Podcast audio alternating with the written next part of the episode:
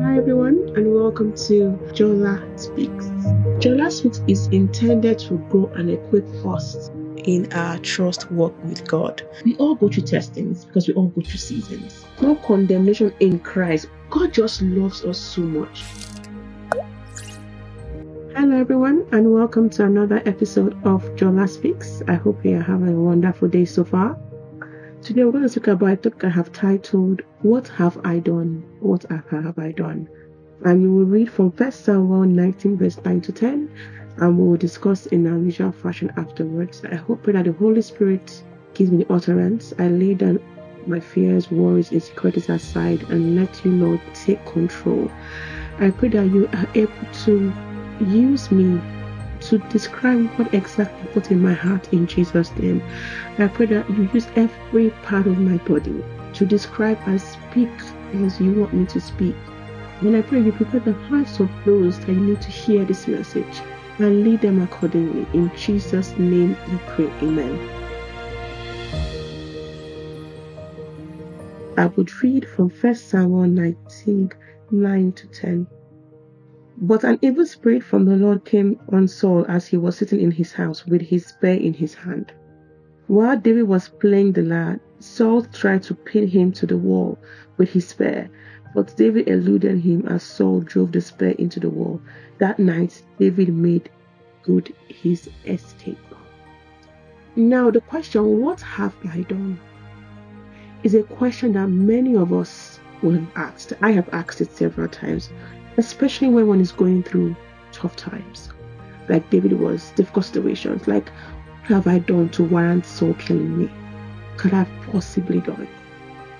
And we begin to think and reflect of maybe things that happened in the past, you know, maybe the things we've committed. We start to wonder and ponder, is it, you know, is this justice? Whatever, we, we can go down a slippery slope on this matter.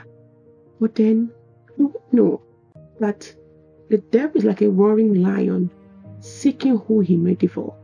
We do not have to do anything to devil to offend him. We don't. Because we are light, automatically we are on the other side.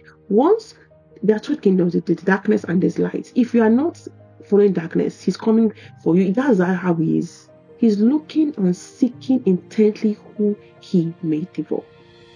And so, as a Christian, you are already and I'm already on the battlefield because we have a relationship with God, because we are light, we automatically fighting on the battlefield. And so, there's nothing we could have done that would, you know, push them because devil was already looking for us already in the first place. Look at David. David was a young boy. God anointed him to be king. It was when he fought that God anointed David to be king. God chose him.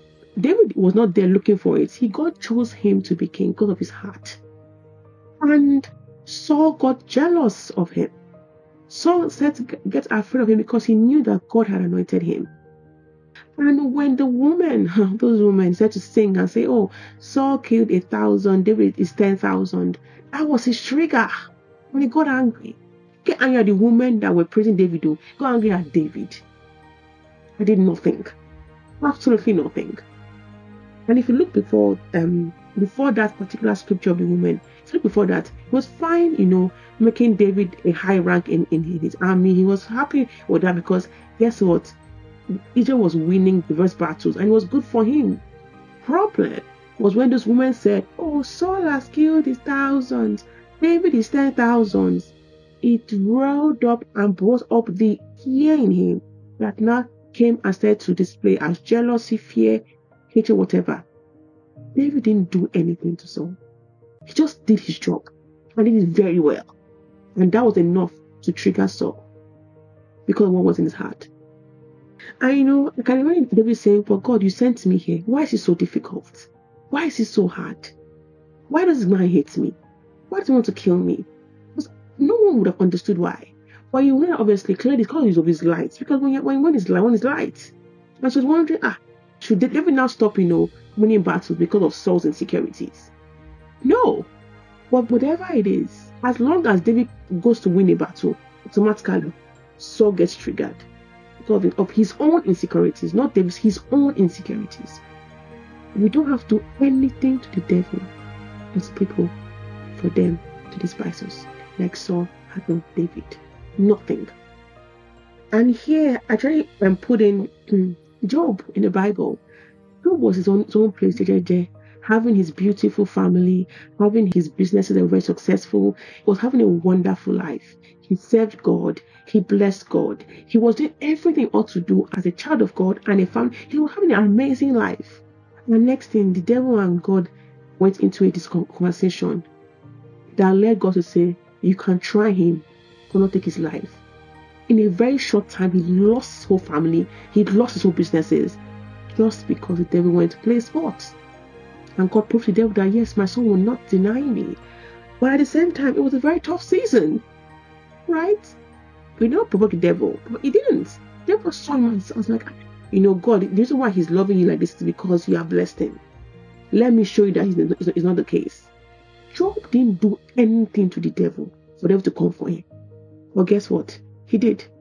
Uh, in the end, God's name was glorified. And so whenever we have those thoughts comes in our mind, what What did I do? We all know that we did we not done anything because we are where we are, because we are lights, automatically the devil is already gone. It's a battlefield. But you see, even in those trials, even in those seasons, those testings, even the devil meant it for evil, or for Job, or for David, or for me, or for you, even though the intention of the devil is for evil, God, in His supreme mercy, God, in His wisdom, in His understanding, in His His leading, ensured that He was turned around for our own good. In those hard times with David, David was learning how to become a king. He was learning how to fight. He was learning character, humility with Saul so much humility. He was learning to let go and exercising his heart of God in his life. We do not have to do anything for the devil to be provoked. As long as we are in light, we are already, you know, a target. And so I, I write here that you see, with God, nothing is wasted. No trial, no testing is wasted. But He's molding us even in whatever situation for our goods, such that God never stops working. A song that says he never is never stops working all that. He never stops working on us, with us, through us, for us. He never. Even in those dire situations when we understand whatever, because ultimately, even those situations the devil places around us, he's just aligning, you know, what's going to be done. He does not know this. He thinks he's, you know, winning, but actually, God is letting that happen but at the same time, he's he's leading and ensuring it aligns to his own will and for our lives. As long as we obey, he's leading through those situations. So I just want to quickly state here that sometimes when these things happen, we begin to blame God. We begin to say, "Oh God, is God punishing me?" All those, and I've heard that a lot.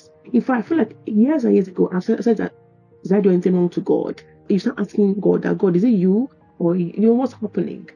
But you see, if God is a good God, God is a God of light, God is love. In no way was this going to God's punishment. And God is merciful. God is just, but He's merciful. In no way do these points point to punishment for a wicked God. And so when we get to think about it that way, when we have those thoughts, oh, did God punish me? God does not punish.